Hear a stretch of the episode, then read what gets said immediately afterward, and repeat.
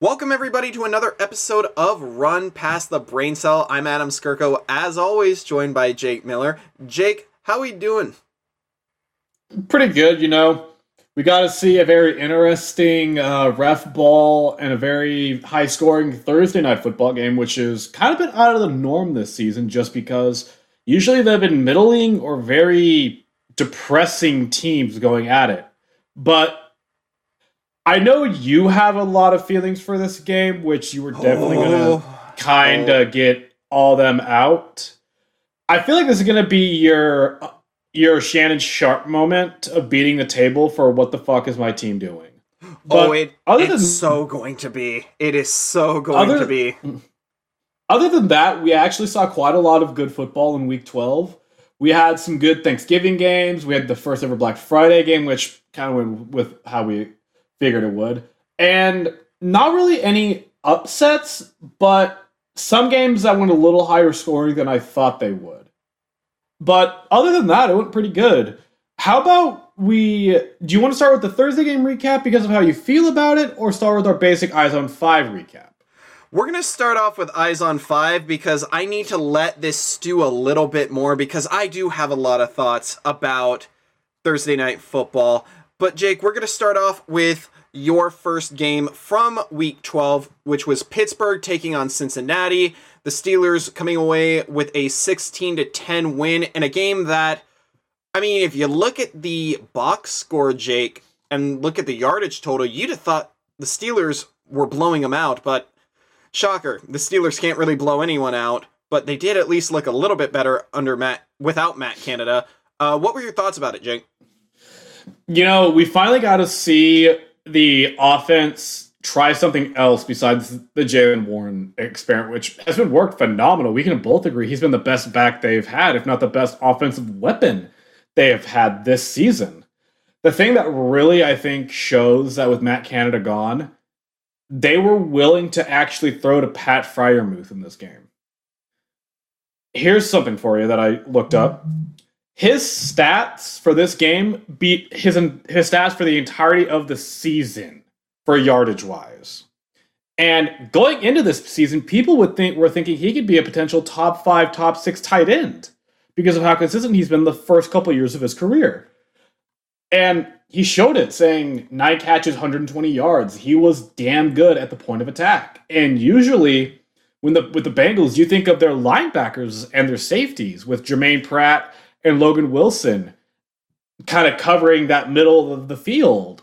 Freiermuth just beat their ass. And we talked about this on the before the show. Najee Harris actually doing something. Average 6.6 a carry, almost 100 yards and a touchdown. Where the hell has this been? Is this just because Matt Canada was doing such a shitty job with this run game design, or is Najee finally pulling his head out of his ass? I don't know. We got to see Kenny Pickett actually throw the ball downfield with four verts and a lot of PA crossers, a lot of play action type of things that Kenna really didn't do. He wanted to stick to the dink and dunk offense. Their new offensive coordinator, who I know is a more senior official on the Steelers uh, staff, but I don't know his name off the top of my head. But he's doing something right.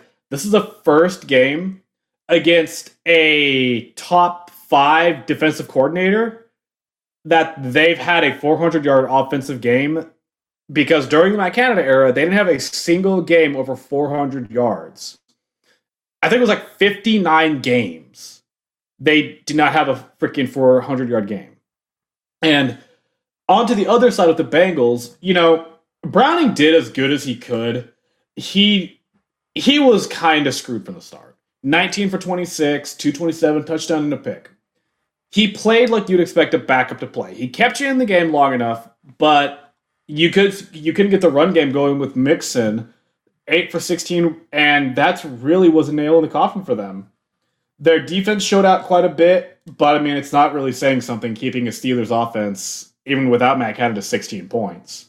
If they had Burrow in this game, this would have been a dub for the Bengals, but sadly they didn't. No, and uh, Jake, hmm. I'm going to start off with something that you had touched on, but the first play of the game, they ran four verts and they ran a go ball to Pat Freiermuth, and he caught it. And you look at the targets, Jake, he easily led them in targets with 11, and like you said, 9 for 120. But Jake, the only time they got into the end zone was with Najee Harris, who had a very good game 15 carries for 99 yards. He did, and that touchdown. And Jaylen Warren, I think he went into the doghouse a little bit after that fumble. Granted, though, it didn't help that Diontae Johnson. Uh, what is wrong with you, my guy? You are not good enough to be this big of a fucking diva. I mean, you had eight targets and you caught four for 50, and yet your ass was so goddamn out of it because you dropped a touchdown, which was your fault. Get your fucking hands on the ball and hold on to it rather than, you know, pout, bitch, moan, and just mope. Because that's what he was doing, Jake. He was moping. He wanted a touchdown. He's very stats driven, not so much win driven. And I think that at some point they're probably going to have to either let him go or trade him because Pickens, he's not much better, but at least with Pickens, he's a little bit younger. This is only his second year. Diontae Johnson's been in the league long enough. He does not need to be acting like this. But 421 yards of total offense is really, really good, regardless of who you are, but especially if you are the Steelers. But, Jake, we also touched on this before the pod you had 421 total yards of offense to the Bengals 222 and the score was 16 to 10. And that's a yikes. I mean, come on. This is a backup quarterback, Jake Browning. Now, he is my UW, you know, he he's a UW guy, but at the same time there's a reason why he's a backup. He's not very good. Now, I will say this, Jake, also, he didn't perform necessarily badly considering the fact that the turnover margin was exactly the same. He did throw a pick, but that Jaylen Warren fumble evened it out. And I, Jake, I don't know about the Steelers. They win a lot of ugly games. They are seven and four, but I don't believe in them as a playoff team. I really don't because while they are probably going to make the playoffs, they are probably going to be a wild card. I don't think that they are going to take uh, the division from the Ravens.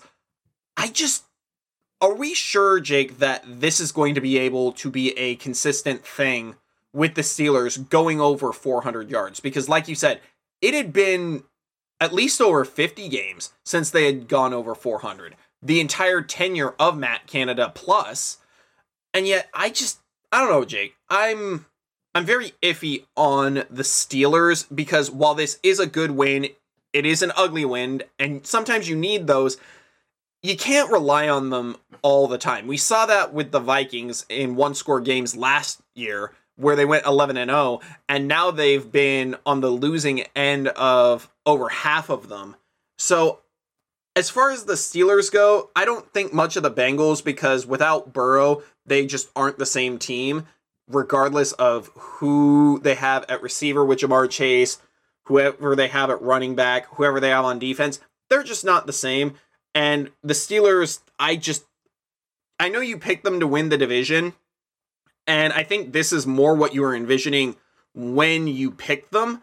But they're going to have to get more points than 16 to beat a Kansas City, a Buffalo, if they miraculously make it in.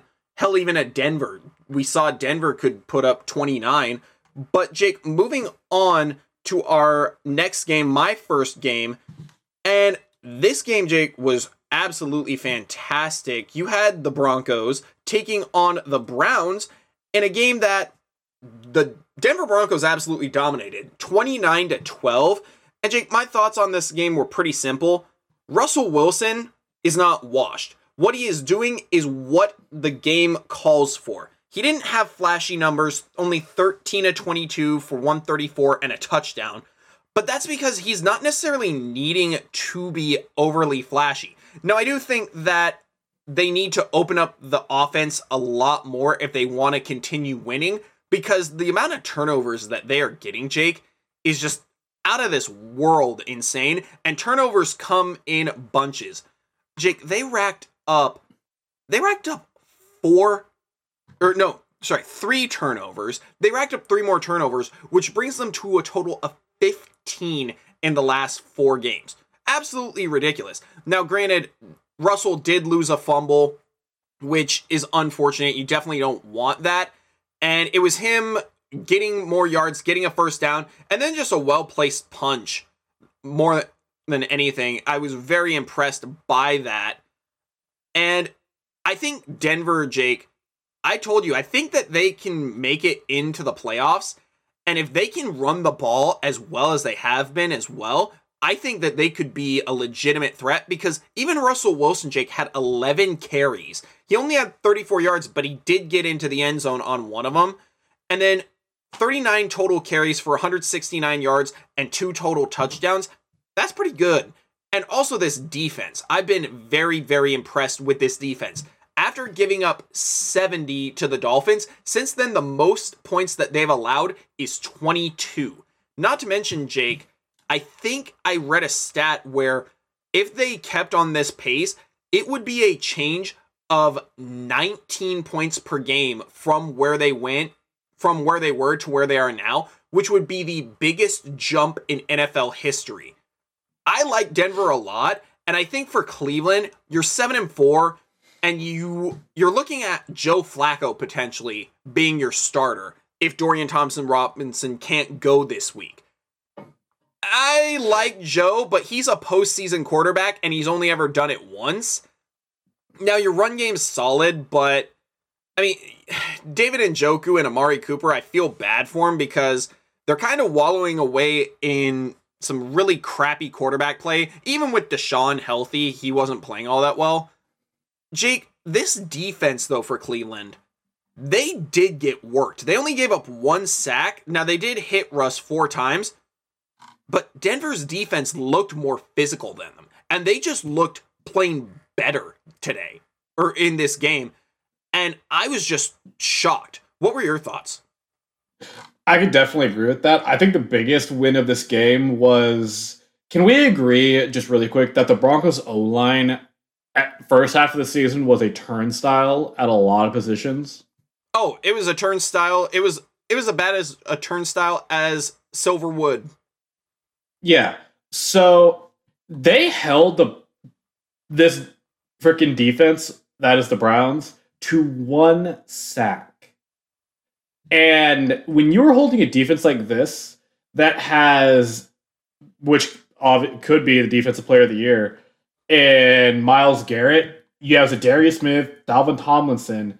They have a lot of talent in that front seven. And you give up one sack to a blitzing linebacker in JOK um, that was what really impressed me about this game. Yeah, you didn't really get the offensive stats in the passing game from Russ that a lot of people wanted to see, but he did what he had to do, like you said. They're not opening up the playbook for him, but you, we both think that they should. But at the end of the day, the Broncos did what they had to do. They played very solid defense. They got four sacks, and Nick Bonitto is kind of coming on as like a young leader for this defense, and I'm loving it. You have their linebackers playing well. Their running backs are doing really good. Javonte's kind of getting back to that grinding power back type thing. And Samaje Perine is kind of like their underrated signing of the offseason. He has been doing in pretty good work for them. And overall, I agree with you. If you have Joe Flacco as your starting quarterback, if you were talking like 2013, 2014, you can get away with that with the middle tier defense. But in 2023, yeah, no. I'm surprised he's still in the league. I thought he would have retired by now. But the really the only good thing that happened here was Jerome Ford is still doing really good, and I really can't say much else. Just because besides him, you really don't have any hope on that offense, especially with Dorian Thompson Robinson being out.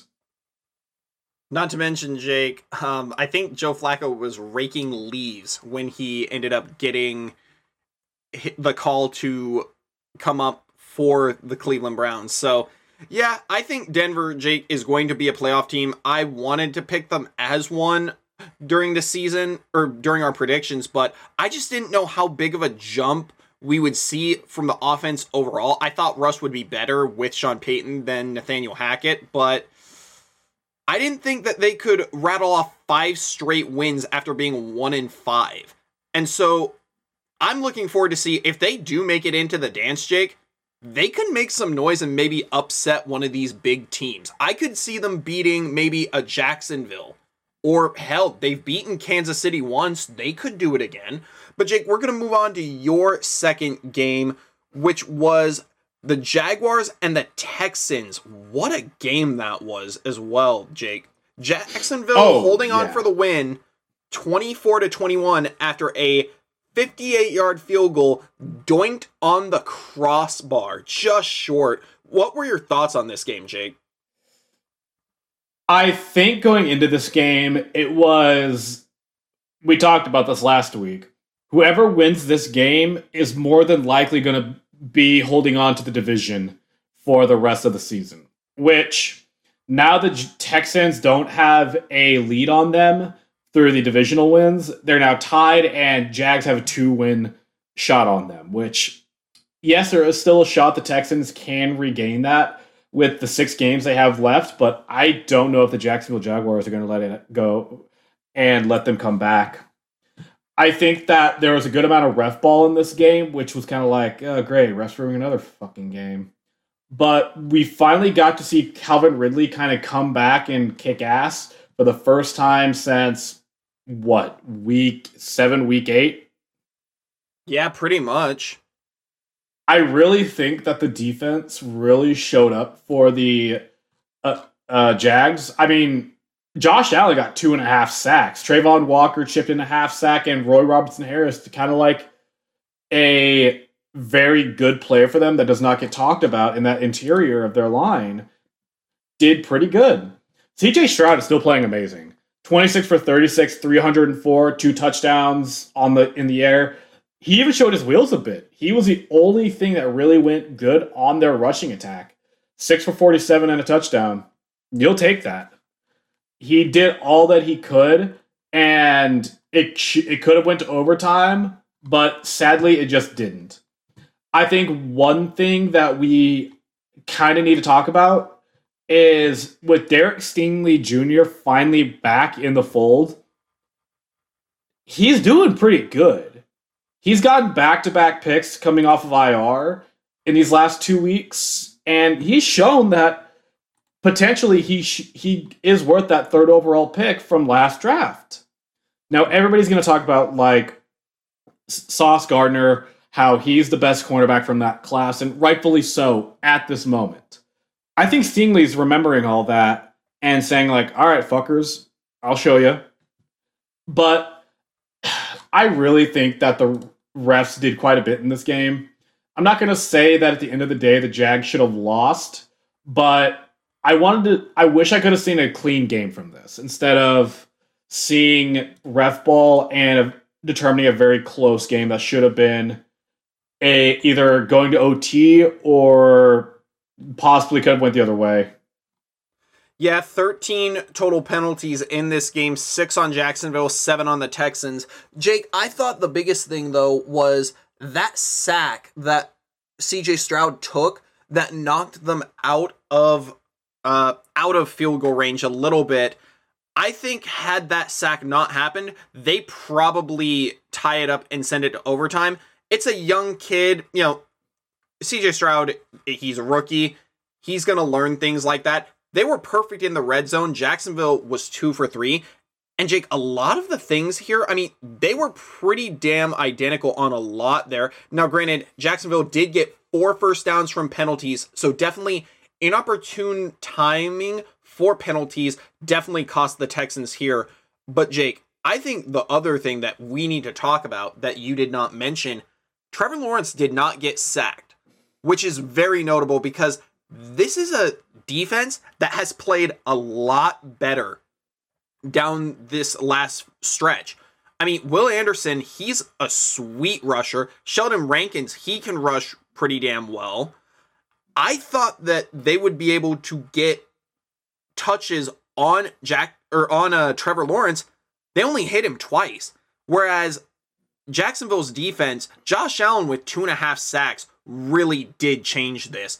And I think also, Jake, another thing that I would look at as well the running game wasn't necessarily completely there, but you do have Trevor Lawrence who is willing to run more. I mean, he did have another rushing touchdown. That gives him three in the last two games, which we didn't really expect. And then you mentioned Stroud running the ball as well. This is what we saw in his last game at Ohio State against Georgia, where they turned him loose. And the reason being is because they didn't have a backup quarterback. So you couldn't have Stroud run that much because you needed him because you didn't have anyone else. But seeing that, you know, he has this in his arsenal, I think Trevor Lawrence said it best. He's happy for Stroud, but he really wishes this division was absolutely not competitive at all because this could be a shootout that we see for years to come. Trevor Lawrence is looking a lot more like the the quarterback that we thought he would be. And CJ Stroud, we thought that he was going to be the potentially Jake. There were talks that he would not be in the top 5 picks. And yet Houston, to their credit, did what they were supposed to do, take a quarterback with that second overall pick, and it is rewarding them massively now. I think that Houston still has a chance to make the playoffs. Unfortunately, the division is going to be out of their hands, but Jake, that Indianapolis game, that could decide it all. But Jake, we're going to move on to my second game, and that was Ravens Chargers. And Jake, this game was one of those games that I thought was really, really weird because, I mean, Ravens won 20 to 10. Justin Herbert didn't play great. He did have that really, really bad pick that Arthur Maulet just absolutely stole. But I mean, it didn't help that he fumbled, Ekeler fumbled, and Keenan Allen fumbled. When do you think your three best players are going to put the ball on the ground, Jake? Because I don't think that'll happen too, too often. Now, Lamar was, he wasn't flashy, but he did exactly what he needed to do 18 to 32, 177 and a touchdown. And then he also he did contribute on the ground, but this was mainly a ground game, Jake. This defense for Los Angeles got absolutely chewed up. 35 total carries for the Ravens, 197 yards, and it was really broken open. The reason why this game ended 20 to 10 was Zay Flowers on a fly sweep taking it 37 yards for a score, his only carry of the entire game. And Jake, I really was just I was very worried about how the Ravens could potentially early on in the game. I was like this is way too close for a team that is essentially dominating the other. Because again, you got four turnovers in this game and you didn't turn the ball over once. And so I was just like, how is this game still close? How is it only 13 to 10? And then Zay Flowers took that touchdown, and I just went, this game's over. Now, Jake, it is rumored to be that Brandon Staley at the end of the season is going to lose his job, barring basically them winning the Super Bowl somehow. But at four and seven, I don't think you can make that. I think you've lost too many key games that even if you won out, you wouldn't make the playoffs. But Jake, Keaton Mitchell, I'm really curious if he's going to get more touches because he, again, he he was second in carries uh, Lamar, but Gus Edwards only had one more or one less carry than him, and Justice Hill is still there. If you're a fantasy player, I'm sorry, I wouldn't be touching the Ravens' backfield with a 10 foot pole. But Jake, is Keaton Mitchell going to become their new star running back? Because while he is tiny, we're seeing that he's averaging 7.1 yards a carry. He averaged 7.1 yards a carry in this game. I think that they need to give him the ball a little bit more, especially get him through the air. They only threw it to him two times. I think the Ravens at 9 and 3 aren't out of the realm of possibility of securing the number 1 seed. Oh, no, definitely. I think they're actually in the number one seat right now. And with the whole Keaton Mitchell argument, I see him as a high end number two and a spot starter number one. You are right, he's very tiny. I don't know if he'd be able to take a main running back one position because the wear and tear on his body might do a lot because he's a tiny back. I think the thing that you're going to look at is he is what Jaylen Warren is for the Steelers, but this is their Jaylen Warren. A smaller back that is shifty, can get really good in open field, and has a good amount of burst. I think Edwards is going to be your RB1, but Keaton, it's going to be a 1A, 1B, kind of like with how the Steelers have. That's like the best scenario I can put it up for. Mitchell's going to get a lot of be- from between the 20s, but Edwards is going to be your red zone uh, machine. I think that's the best way to put this running back by committee thing. I think at the end of the day, it works. You have your classic slash and bash type concept with them. You have your lightning, you have your thunder. And I think that is really working because you also have quarterback that runs 4 4. So their offense in their run game, I'm not worried about it. The thing that I really think that helped the Chargers even stay in this game was a resurgence of Khalil Mack. He now has 13 sacks on the season. That is the second highest of his career. And he's a dark horse for defensive player of the year, which I don't know if he'll get it just because you with how top heavy the conversation is this year, but to say that a older pass rusher like him could be a dark could even be in the conversation is saying something. But I think Jackson did enough to kind of win the game for them. But it's like you said with Ekeler, Herbert, and Keenan all fumbling the ball. You said it best. When are you going to see probably three players at, that are at the considered to be in the elite, if not damn near elite of their position group, fumble all in the same game. Ball security is something that has always been an issue for the Chargers this year. And shit, man, I really don't know. I think they're really missing Mike Williams. That might be like their biggest injury on the year. What do you think? It really is because you don't have that jump ball specialist anymore, that deep threat, and Quentin Johnston has not looked at all like a number one pick. He has not looked like a first round pick. He's honestly looked like maybe a fourth. And I think this could be, you know, an adjustment year for him. Maybe he needs a year to develop, but it is significant with the fact that even when they have him, you know, out there, he really doesn't seem to really blossom or stand out. Now, you mentioned Khalil Mack, Dark Horse Defensive Player of the Year. He actually has the same set amount of sacks as Myles Garrett, and he's third, but that's because this there's a tie for first, and it's only by a half sack more, which is really wild to see. I wouldn't be surprised if he has a chance for it, but real quick, if we're gonna mention Defensive Player of the Year candidates, maybe DaRon Bland needs a little bit of love there. But, Jake, we're to move on to our final game for our Eyes on Five recap. And that was arguably the game of the year, Jake. We pegged this game as a potential game of the year candidate, and it did not disappoint. Philadelphia, though, coming away with the win 10 and 1 now after beating the Buffalo Bills 37 to 34 in overtime and Jake, this game was one of those games that you could argue Philadelphia should have lost this game because it came down to one massive play. Buffalo got the ball burst in overtime, and Josh Allen lobs a pass to Gabe Davis, who ran the other way. Now, you can put it on whoever you want, blame wise. I genuinely think, though, that they were saying that they ran zero coverage, bomb blitz. So everyone's coming. I wouldn't be surprised if Josh Allen lobbed it up to the middle of the field and Gabe Davis just missed the memo. Now, it could also be that Josh Allen put the ball in the wrong spot and Gabe Davis was supposed to run that corner. Either way, they should have won this game.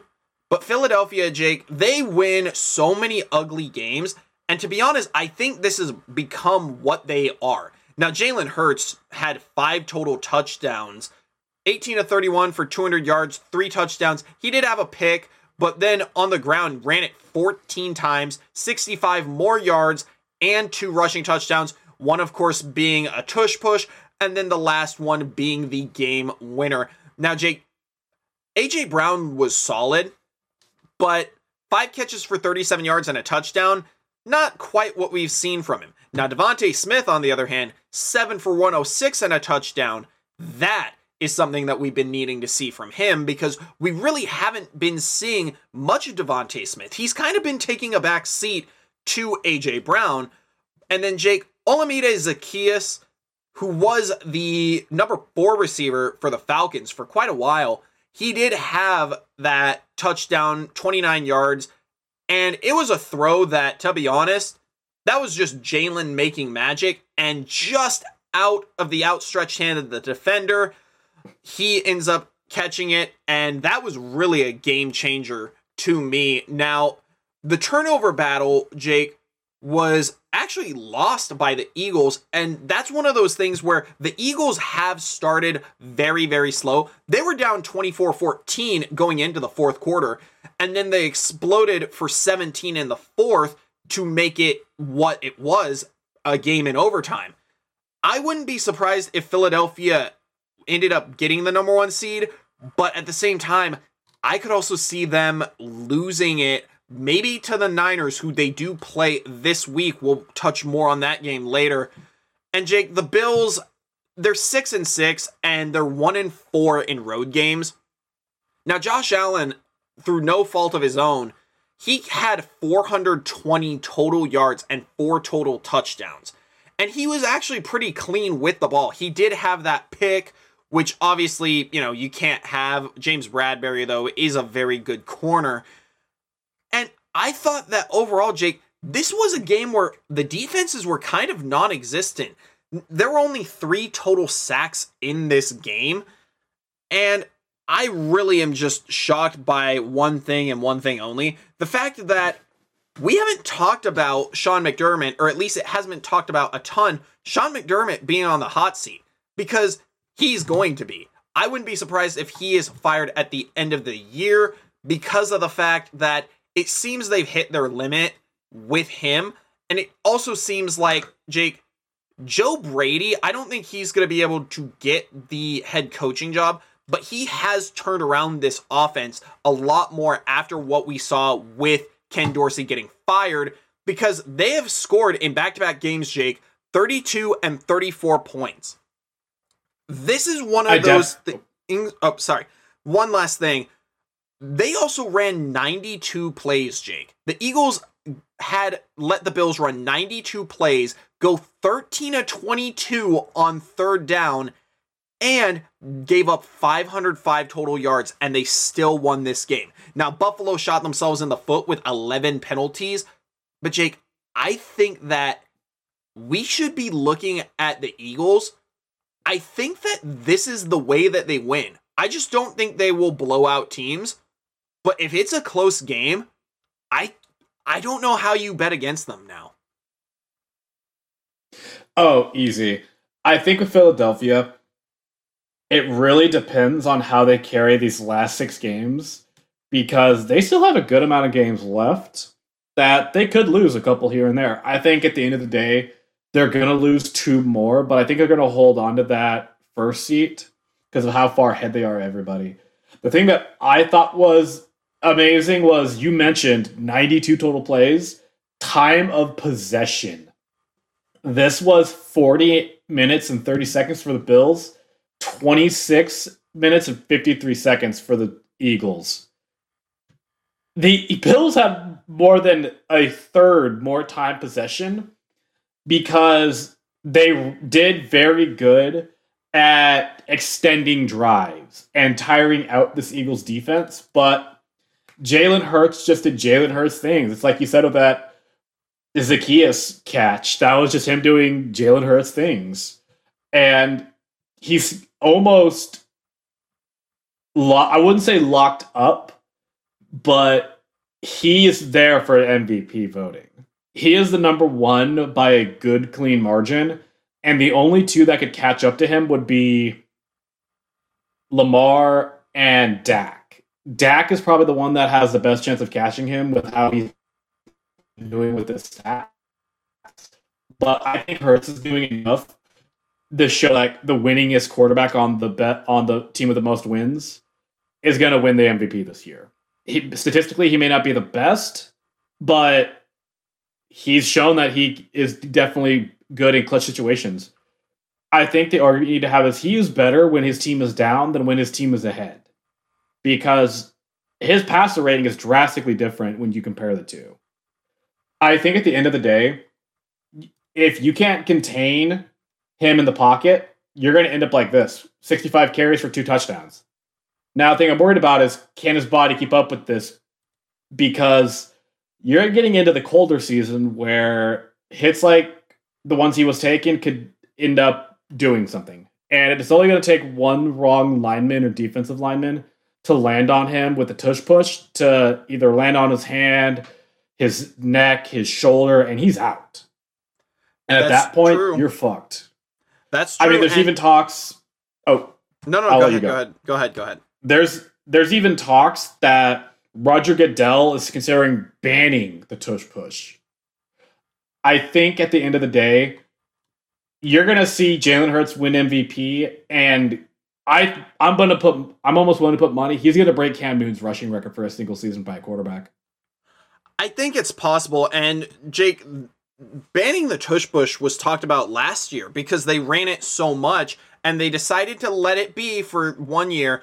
But because they have been seeing more injuries, I wouldn't be surprised if they end up banning it this year because it is a it's not only is it a dangerous play potentially, but it is just an ugly play overall. I've told you, I think it's one of the ugliest things I've ever seen. It's basically just a bunch of guys slapping meat.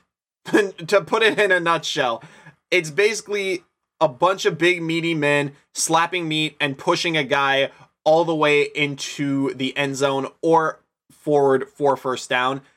I wouldn't be surprised if it got banned because, to be honest, let's think about it. The NFL is a TV show still at the end of the day. It is an entertainment thing, it is an entertainment entity. And it's just not good entertainment. And it's also dangerous. And remember, Jake, Jalen Hurts, when he went into the Super Bowl last year, he was hurt. He missed three games, and Gardner Minshew played for them. I wouldn't be surprised, Jake, if we do end up seeing Jalen Hurts maybe have to dial it back because if he does enter hurt again, I don't like their chances. But, Jake, one final thing. No, securing the number one seed for Philly would be massive because they are unbeaten at home. So they know they can win on the road, but if you get them in that Lincoln Financial Field, good luck. All right, Jake, moving away from that, we have the Thursday night football recap. We teased it before. I'm going to let you go first because, like you said, I have a lot to say, and I do. So, what were your thoughts on Dallas beating Seattle 41 to 35? This game was what one of our buddies said at best. This was a penalty bowl. Both teams had over a hundred and twenty-five yards of penalties come together. The Cowboys had nine penalties for 127, and the Seahawks had 10 for 130.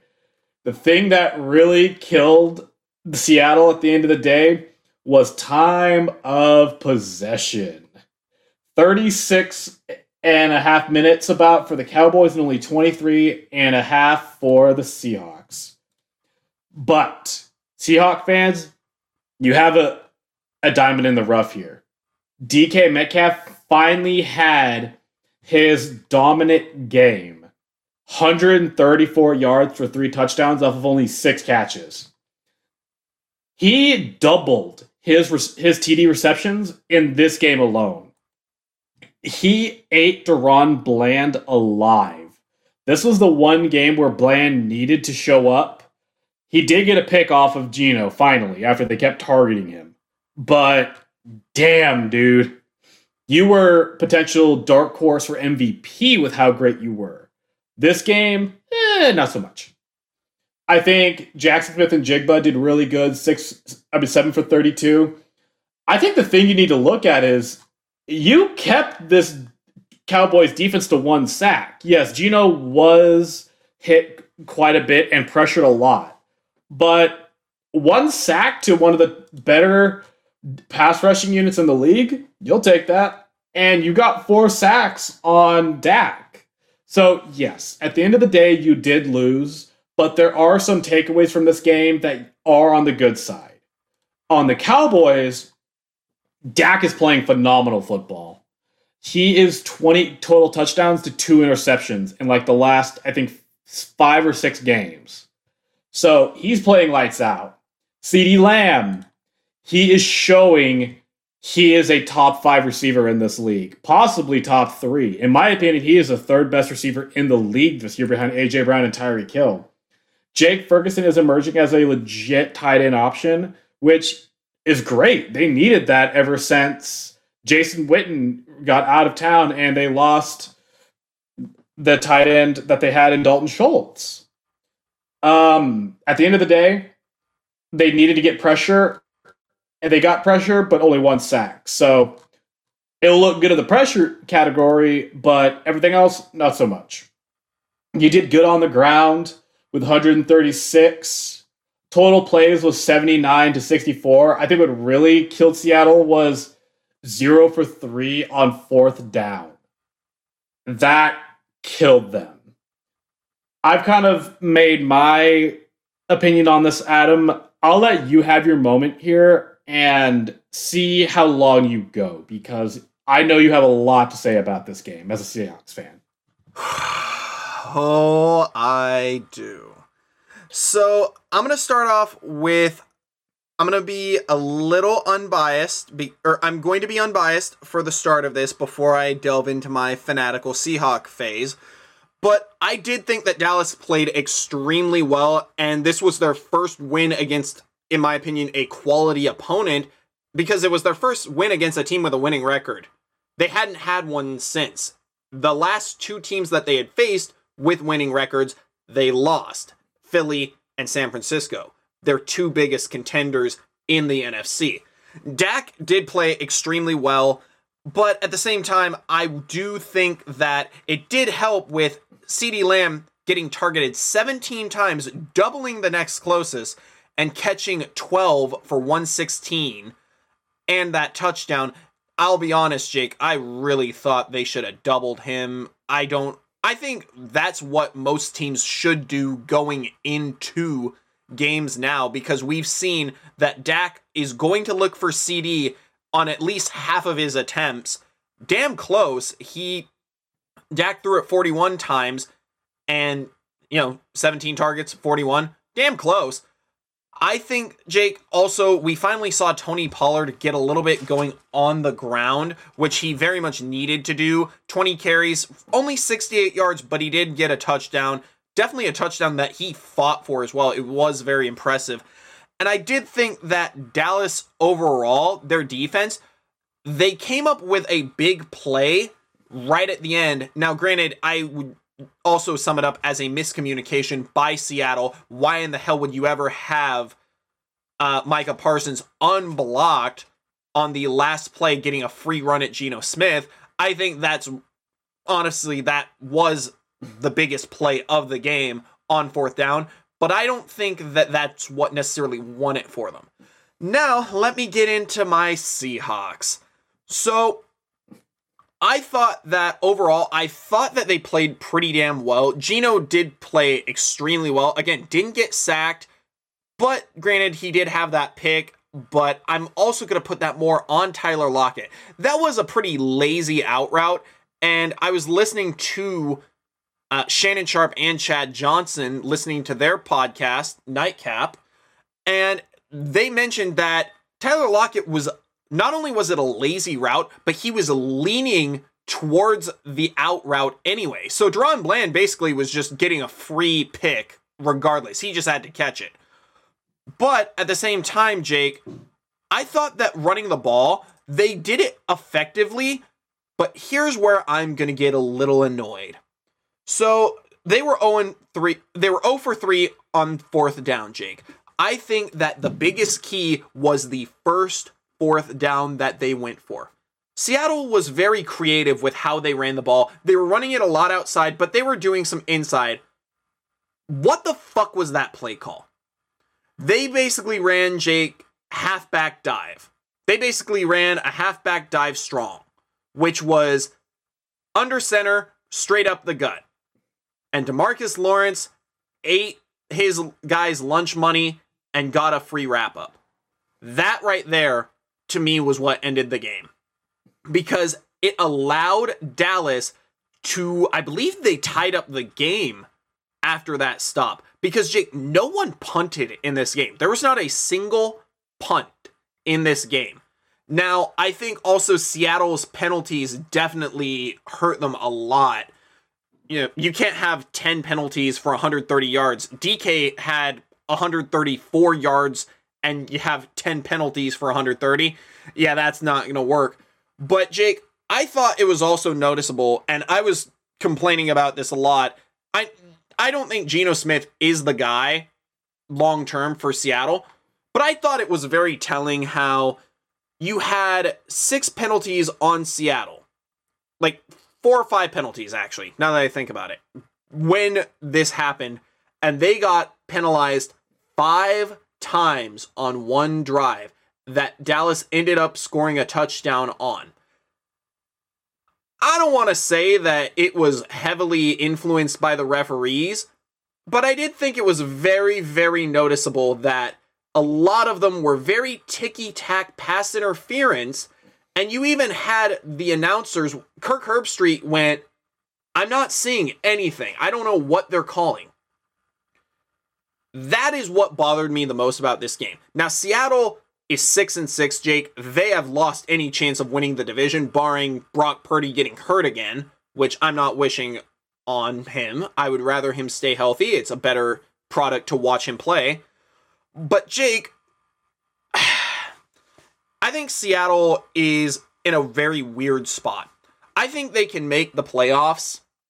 Still, I they got knocked out with this loss, but I think that they are still going to be able to sneak their way into the playoffs. But at the same time, I'm sort of caught in between them wanting to make the playoffs and I wouldn't be upset if they bottomed out because of the fact that they need a quarterback. Geno Smith played very well, but this was after a stretch where he did not look like a starter, let alone a franchise guy, a guy that you should be paying 35 million.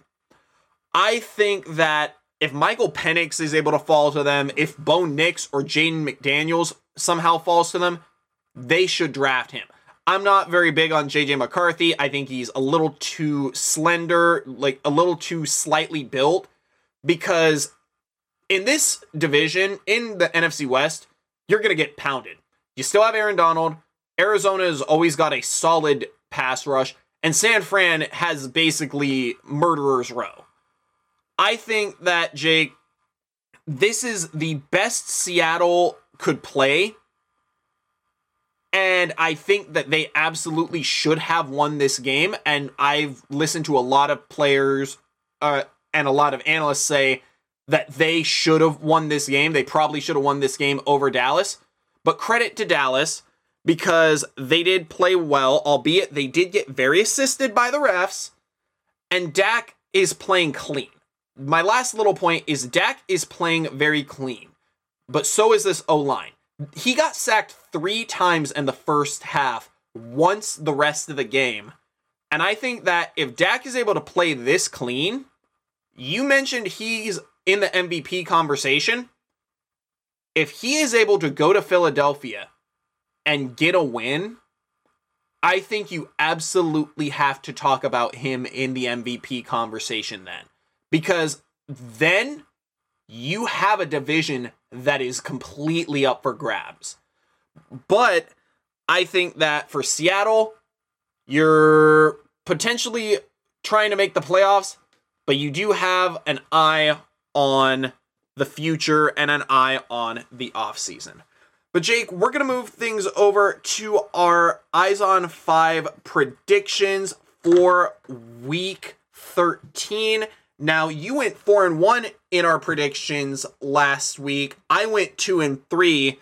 The Eagles game absolutely screwed me, and you then also had me taking Jake Browning for some ungodly reason. But Jake, what is your first game for this week's Eyes on 5? So, my first game is going to be a struggling juggernaut versus a team that is trying to regain their semblance, whatever that means for them.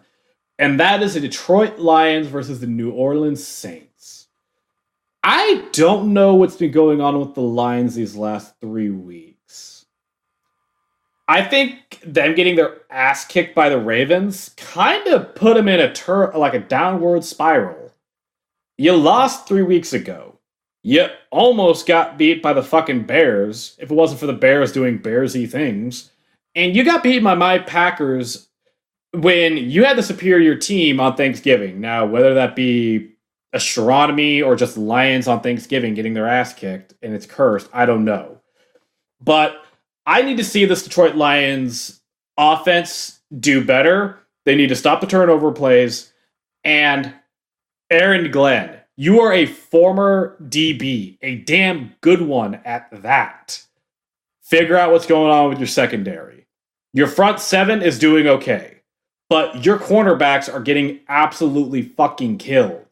You need to figure shit out. You need to stop with this quarter, quarter, half, or quarters stuff, or man coverage.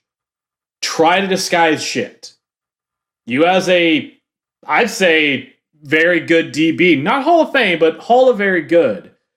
And he should be able to teach these guys up and throw them out there like a bunch of rabid dogs, like how their head coach wants them to be.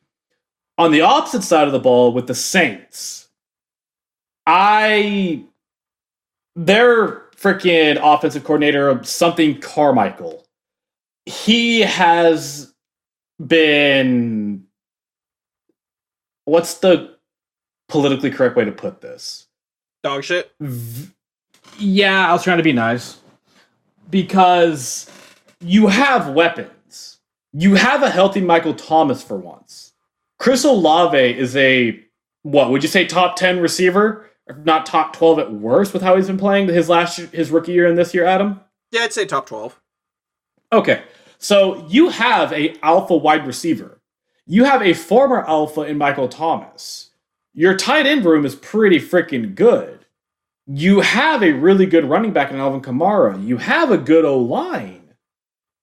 Figure shit out, dude. You have a middling quarterback in both Winston and Carr. Try to figure something out here. I like what he's been doing with Taysom Hill. That is the only compliment I will give him. That he has been using Taysom Hill very creatively. Only compliment I'm going to give Carmichael. I think it was Pete Carmichael. Dennis Allen, he's been doing really good with the defense. I'm not going to throw blame on him, but he needs to get his offensive staff and either fire them or get shit figured out. I think the Lions have a good shot at winning this, but any given Sunday is a term that they speak in the NFL. With how the Lions have been weird these last this last month, really, and the Saints fighting to get their lead back in the division, I think it's up in the air who wins this. I'd say the Lions just from a talent standpoint and a coaching standpoint, but I don't know at the end of the day. What do you think, Adam? Well, I think that Detroit absolutely needs to win this game if they want to even try and make sure that they. I mean, they should sh- secure the division with last week's Minnesota Vikings loss on Monday Night Football in a game that, granted, Joshua Dobbs gave away four times over. But I think Detroit needs to win this game, and they probably should win this game. But it is notable, Jake, that Alex Anzalone is not going to be playing in this game. He is going to still be nursing that hand injury. But on the same, on that same point, Jake, New Orleans is hurt all over. Kendre Miller is going to be out. Rashid Shaheed, he's not playing. Marcus Maye, he's out. Pete Werner, he's out. And then questionable, you have Chris Olave dealing with that concussion, your center, Erik McCoy, Cam Jordan with an ankle, and your kicker with a right groin injury. Correct me if I'm wrong, Jake, but when you try to kick, what do you think you need to have intact usually? Your groin. I Uh, think yeah. I think that for the Saints, Dennis Allen is most likely going to lose his job and you're going to be starting over. But Derek Carr, Jake, he has not been playing very well. He really hasn't. And I think that what you're wanting to see at this point, because you still have a chance to win this division, because everyone in this division are bums, you want to be able to.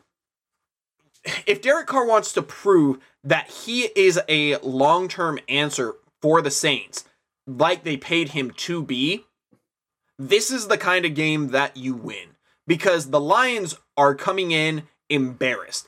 And Jared Goff, Jake, in the last, what, I believe, two games has five turnovers, five or six. He had three against, I mean, he had three against, I no, I think it's six because I think he had three fumbles last week against the Packers. Or no, he had one. But Jake, he also did have um he did also have three picks the week prior. No, it was three fumbles. Yeah. So he's got six turnovers in the last two games. That he's going to be coming in hopefully pissed off and ready to play better. And David Montgomery, Jake, if he is able to get that run game going as well as Jahmyr Gibbs, this could be a very winnable game for the Lions. One that they could win extremely comfortably. Now they're favored by four and a half. I don't know if I'd give them that much. I think that the Saints have a chance to keep this close. But the over under is 46 and a half. So, you know, a 25 21 game. Saints would cover. I definitely think that the Lions probably should win this game, probably like 27 20, something like that. But we'll get into our picks later on. But Jake, I'm going to go with my first game, and my first game is going to be arguably a game of the week candidate if we didn't have our shared game, and that is Broncos heading to Houston to take on the Texans. Now they are both 6 and 5, but how they've gotten there is a little bit different. The Texans, they were on a winning streak before they lost a heartbreaker to Jacksonville. But the Broncos, Jake, they are riding high with a five game winning streak, and they have turned opponents over again, like we mentioned earlier, 15 times in the last four games. I think that, Jake, what's really going to come down to is can they turn CJ Stroud over? He's only got five picks on the season compared to 19 touchdowns. He has played extremely well. And I think that for a rookie like him, he is definitely making it to where he's got a connection with Nico Collins. He loves his connection with Tank Dell. He's even making Noah Brown look good, which I didn't think was possible after he left Dallas. I think though, Jake, this Broncos defense, they've been playing extremely well. There is a chance that the law of averages could come back to bite them.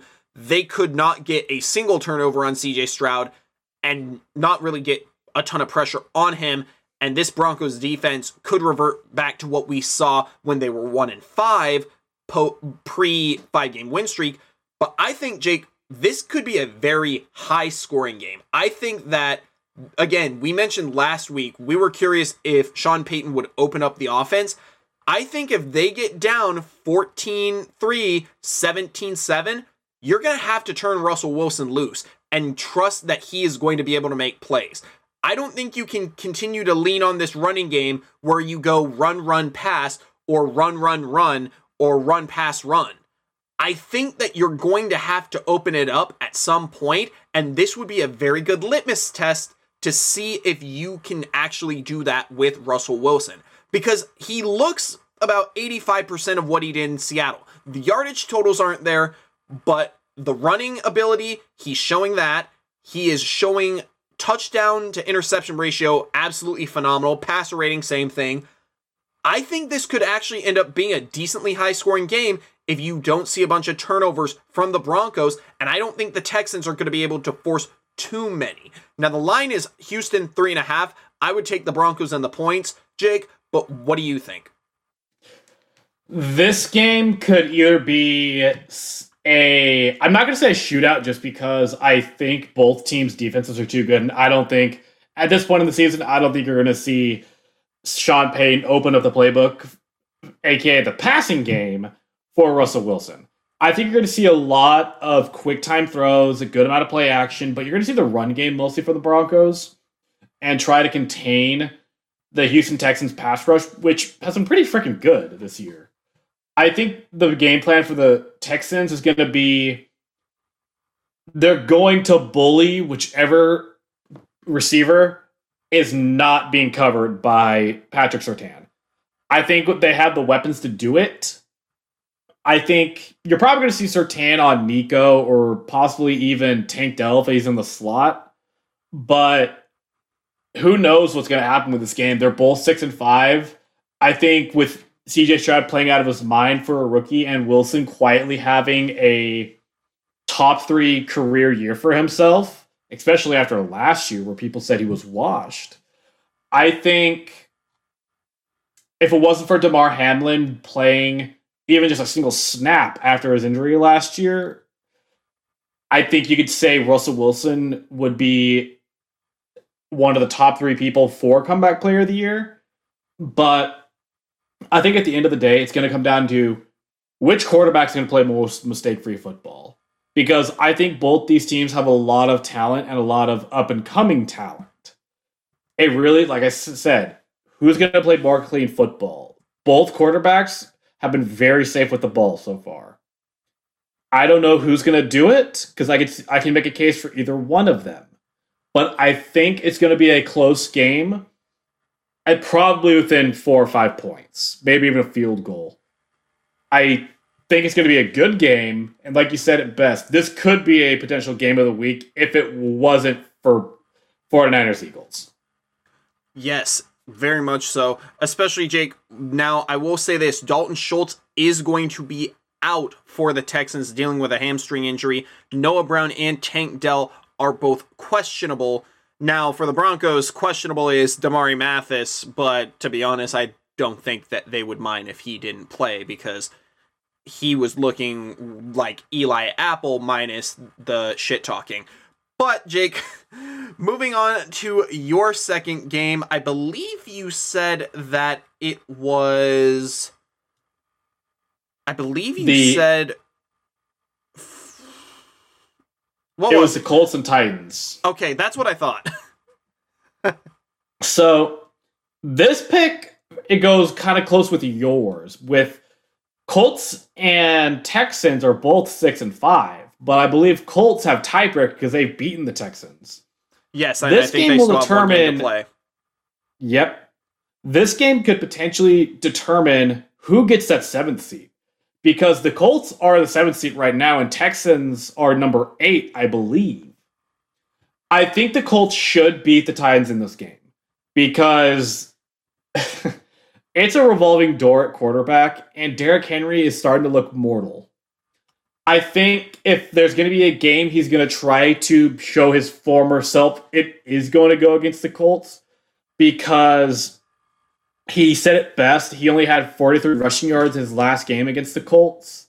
And he said it was fucking embarrassing, pretty much. I need to do better, and I'm going to do better. I think this is going to be a King Henry and not much else offense again for the Titans. I I'm very puzzled how the Colts with Gardner Minshew playing pretty much two months, pretty much nine, ten weeks of football. Well, eight, I'd say eight weeks of football is six and five. It is a testament to Shane Steichen that he has been able to do something really good with this offense. And the Colts defense has been secretly one of the better defenses in the league that no one is talking about. That freaking front four is getting after people. And Zaire Franklin, man, he is top. I think he's number two or number one in the league in total tackles. He has just been kicking ass. I think that the Colts should win this and go to seven and five. And if the Texans do lose to the Broncos, you could see the Colts just run away with that seventh seat. Now, in the playoffs, they're probably going to be one and done because I don't like Gardner Minshew going against any of the top dogs in the AFC because they will get pounced. But I think the Tex, I think the not Texans, I think the Colts will do more than enough to win this game unless you see that Tennessee Titans defense just take over or King Henry has a 150 yard performance. I think that's very possible, and Derrick Henry has been long overdue having a game like that, especially because Jake he he's still top five in rushing, but only 739 yards, and it hasn't had the same impact that we've really seen. And he's only had three 20 plus yard rushing plays, where we've usually seen him have, you know, seven or eight by this time right now the leader in big plays. It's tied Raheem Mostert and Najee Harris both with seven. I think Jake that what I want to see from this game is I want to see can Gardner Minshew continue to have m- mediocre games where he doesn't make mistakes and he's able to toss a touchdown or run one in, keep it low scoring, and keep it mistake free? Because the Titans with Will Levis, Jake, I think that this is a game where they can test that Colts secondary, which hasn't necessarily been all that great, and it hasn't been great for a while.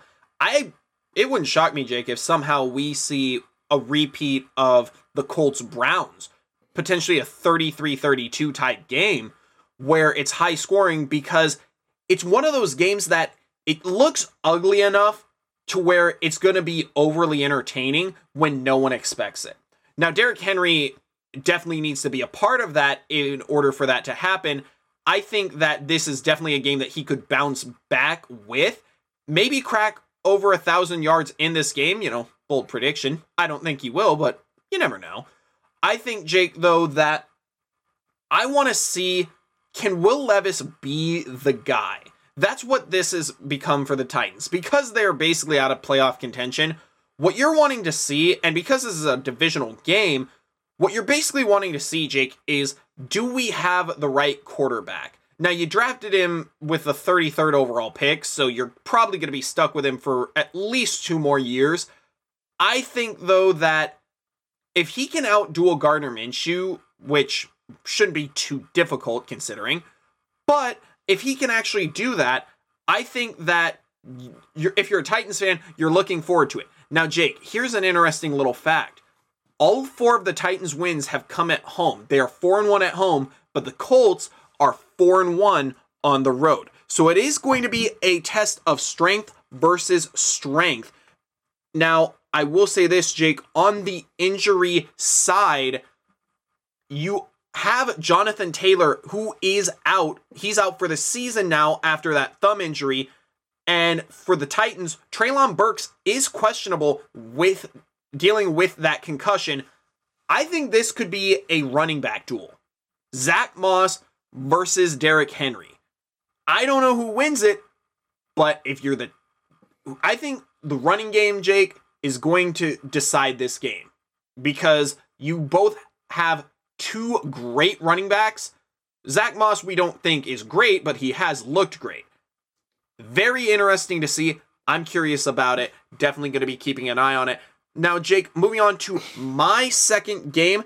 Again, because there aren't too many great games for me to pick, I'm going to have to dive into the primetime games, Jake. I'm going to be taking Monday Night Football, Bengals, Jaguars. And the reason why I'm taking this game is mainly because of the fact that Jacksonville did come off a very emotional win against the Texans.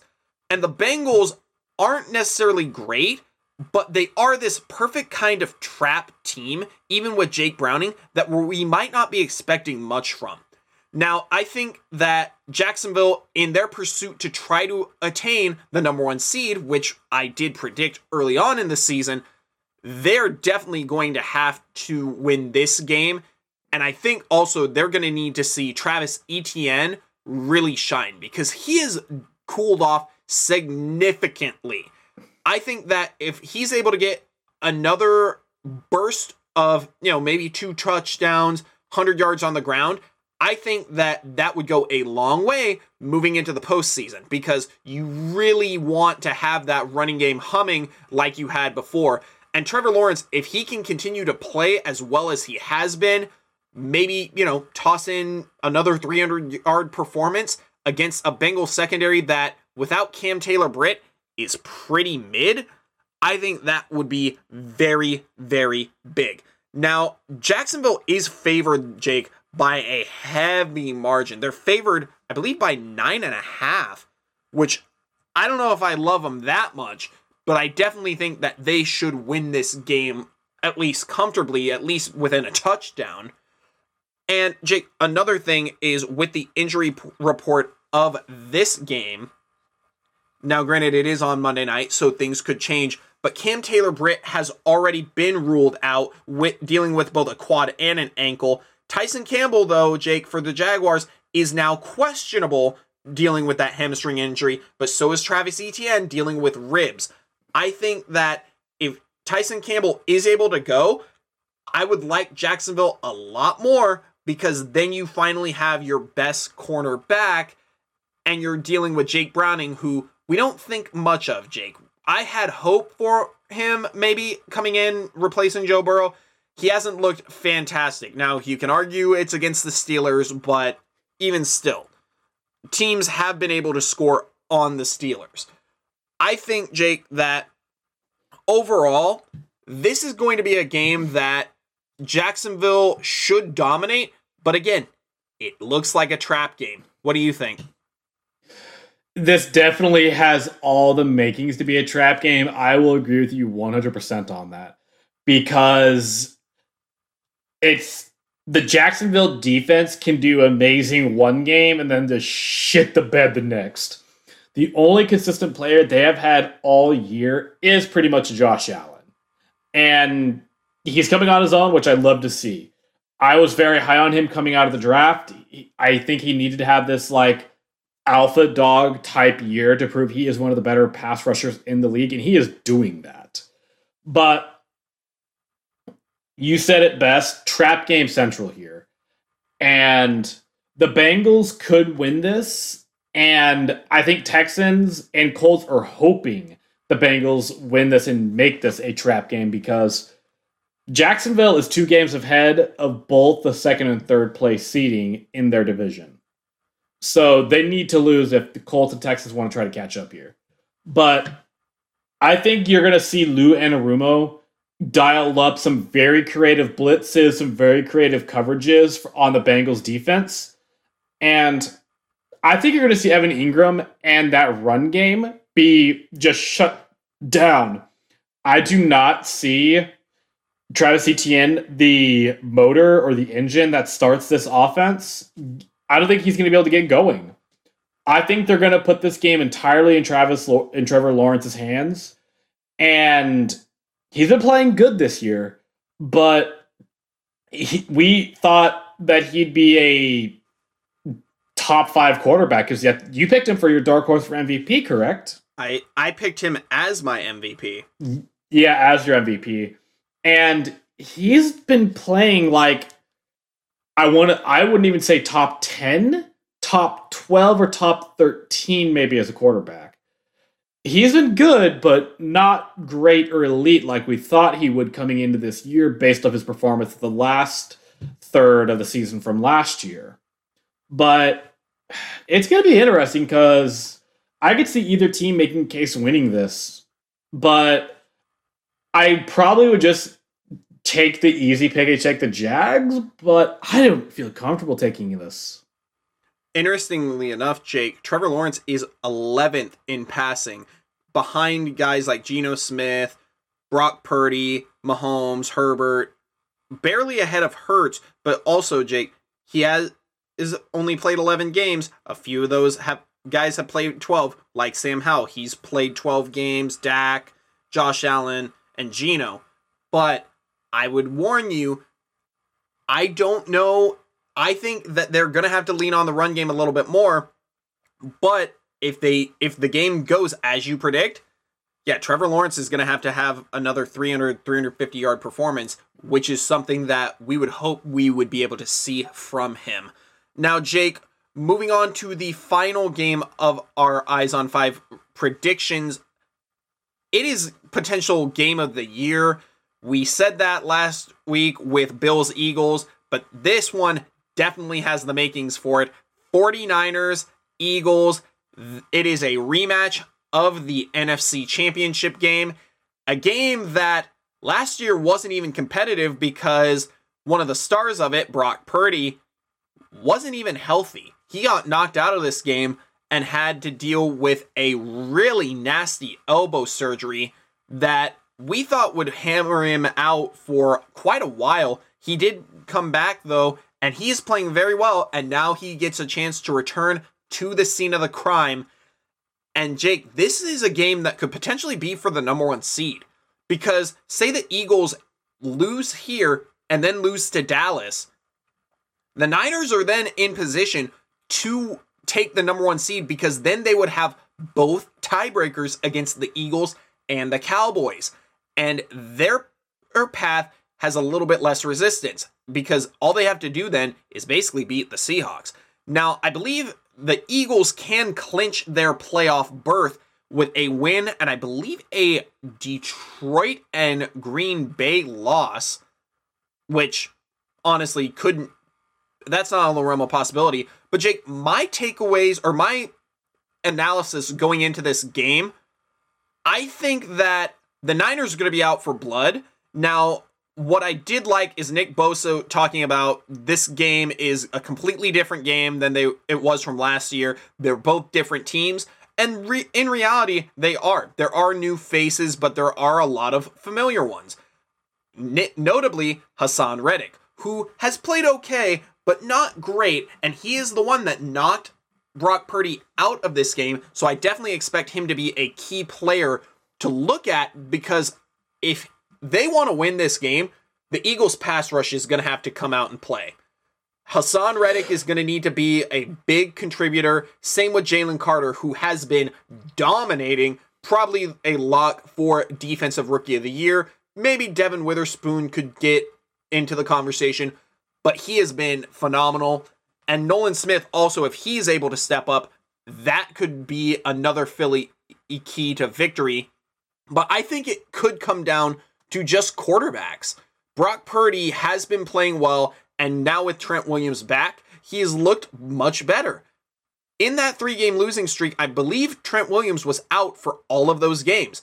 But now that Trent Williams is back, he looks like himself. Shocker a good left tackle can really change things because you don't have to worry about your blind side.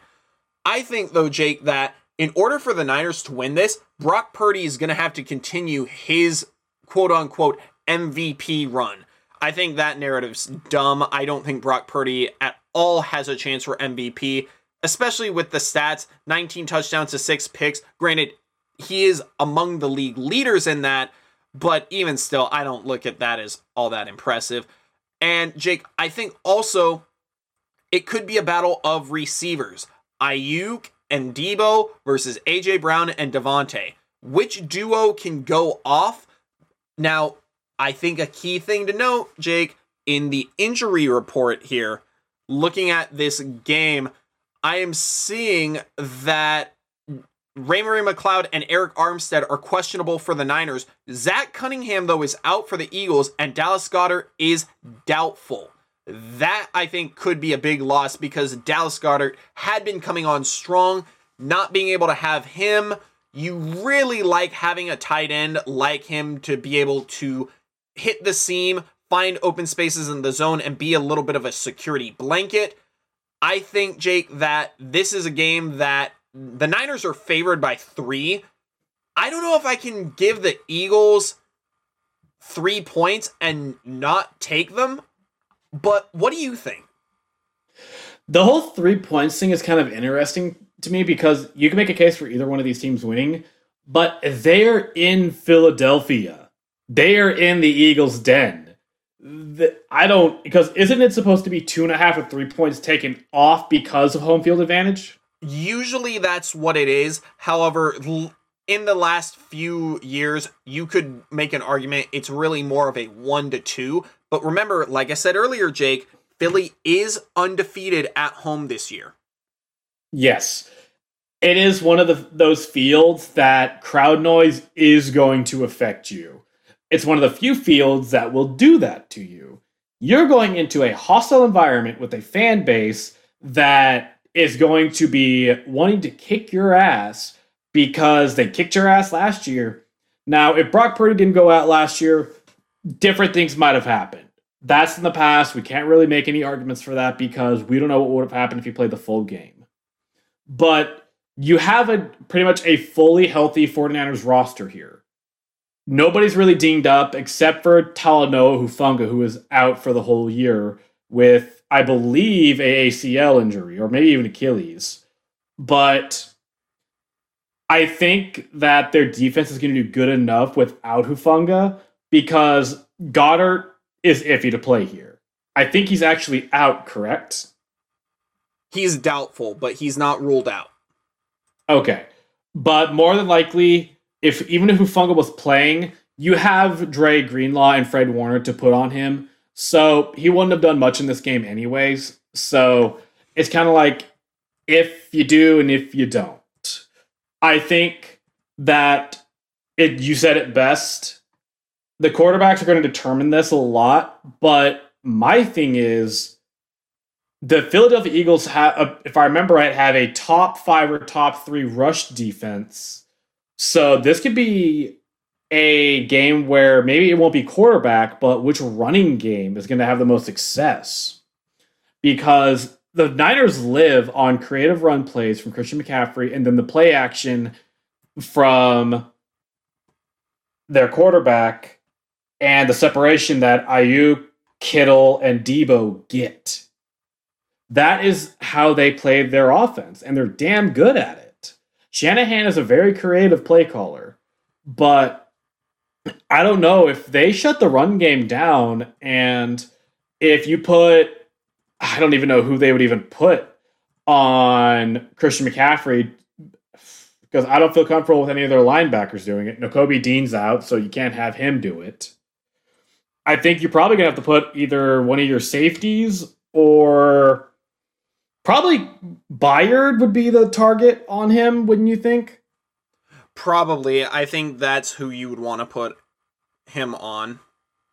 And I think for Kittle, you can probably just put your other safety on him and either bracket coverage to him. But dude, I think this could be a shootout because I think the O line for the Eagles is going to be good enough to stop that San Francisco 49ers pass rush. But I don't know, man. Both these teams are out for blood. And this could be a preview of what we see in the playoffs. Exactly. I think this could be a very big preview for the NFC Championship game, part two potentially. Now Dallas will would probably like to enter their name into the mix of that, but we'll have to wait and see when we get there. But Jake, I want to get your predictions for these games. Who do you have? And hey, you went four and one last time to my two and three. Let's get your predictions now. So I have the Lions beating the Saints, the Colts beating the Titans. I'm going to take the upset here and say 49ers beat the Eagles. And what were your picks again? Uh, my picks were Bengals, Jaguars, and Broncos, Texans. I'm going to take the safe pick and take the Jags against the Bengals. And I think the Texans come back and beat the Broncos, but though your games are a lot closer and harder to predict than mine, in my opinions. So I'm unsure on both those, but I would take Texans, and the Jags.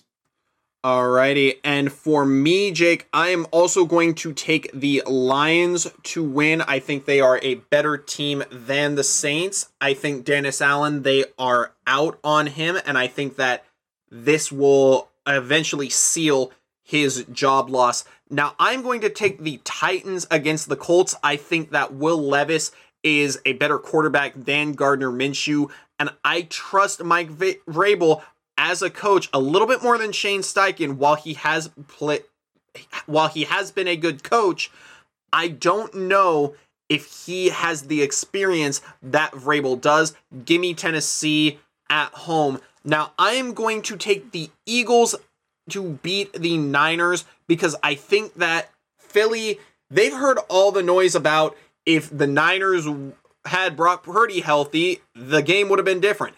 I think that they want to silence that.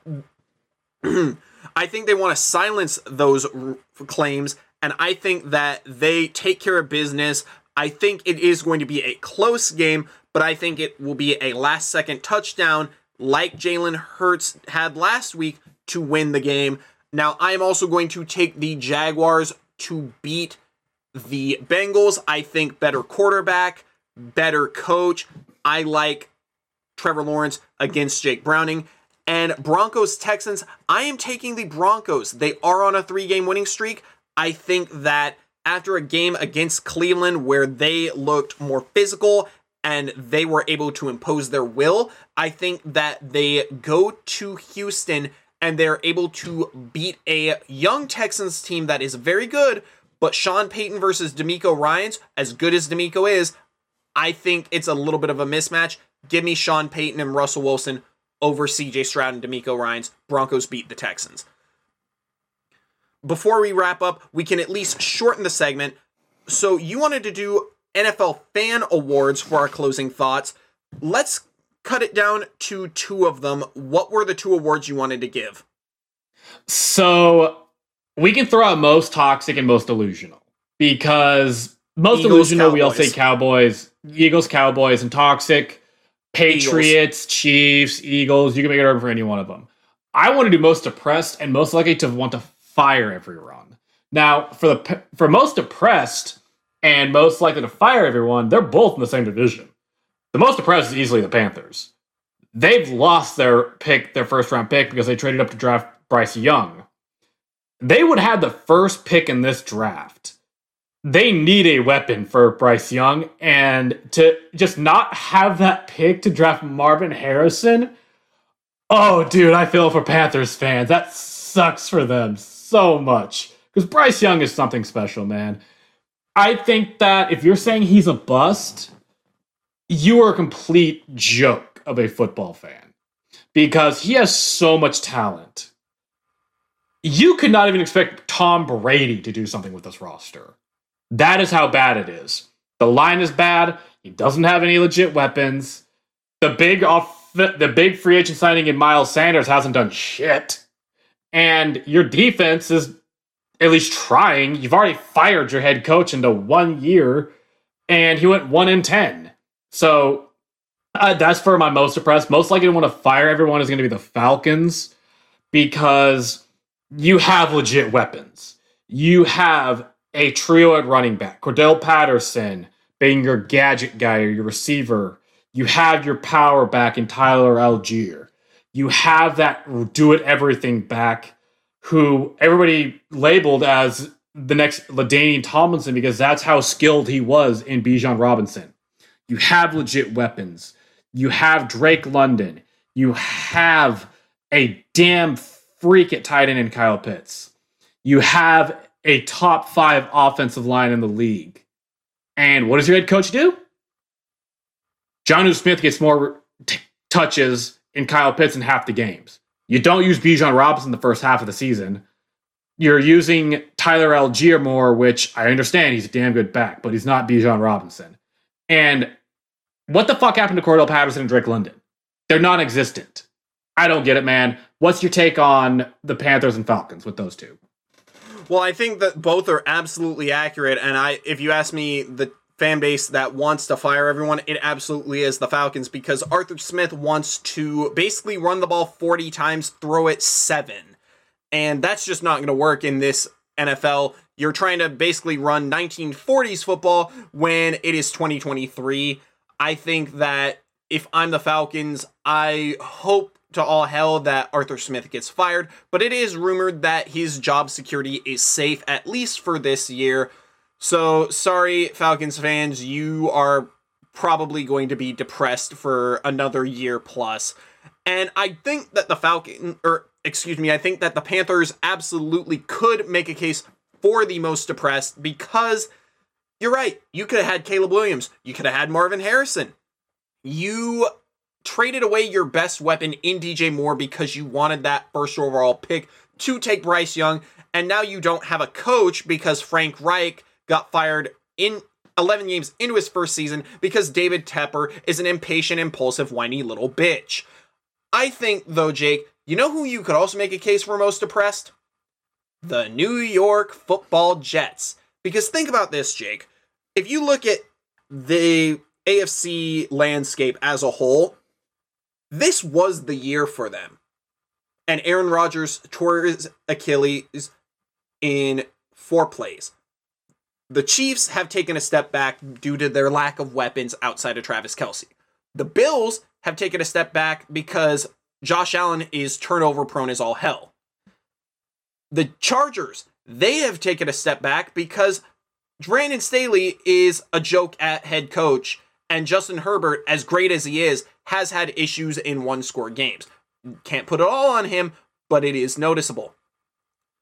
You look at Jacksonville, Trevor Lawrence hasn't exploded, and they've taken steps back as well. You look at Denver, they started off atrocious.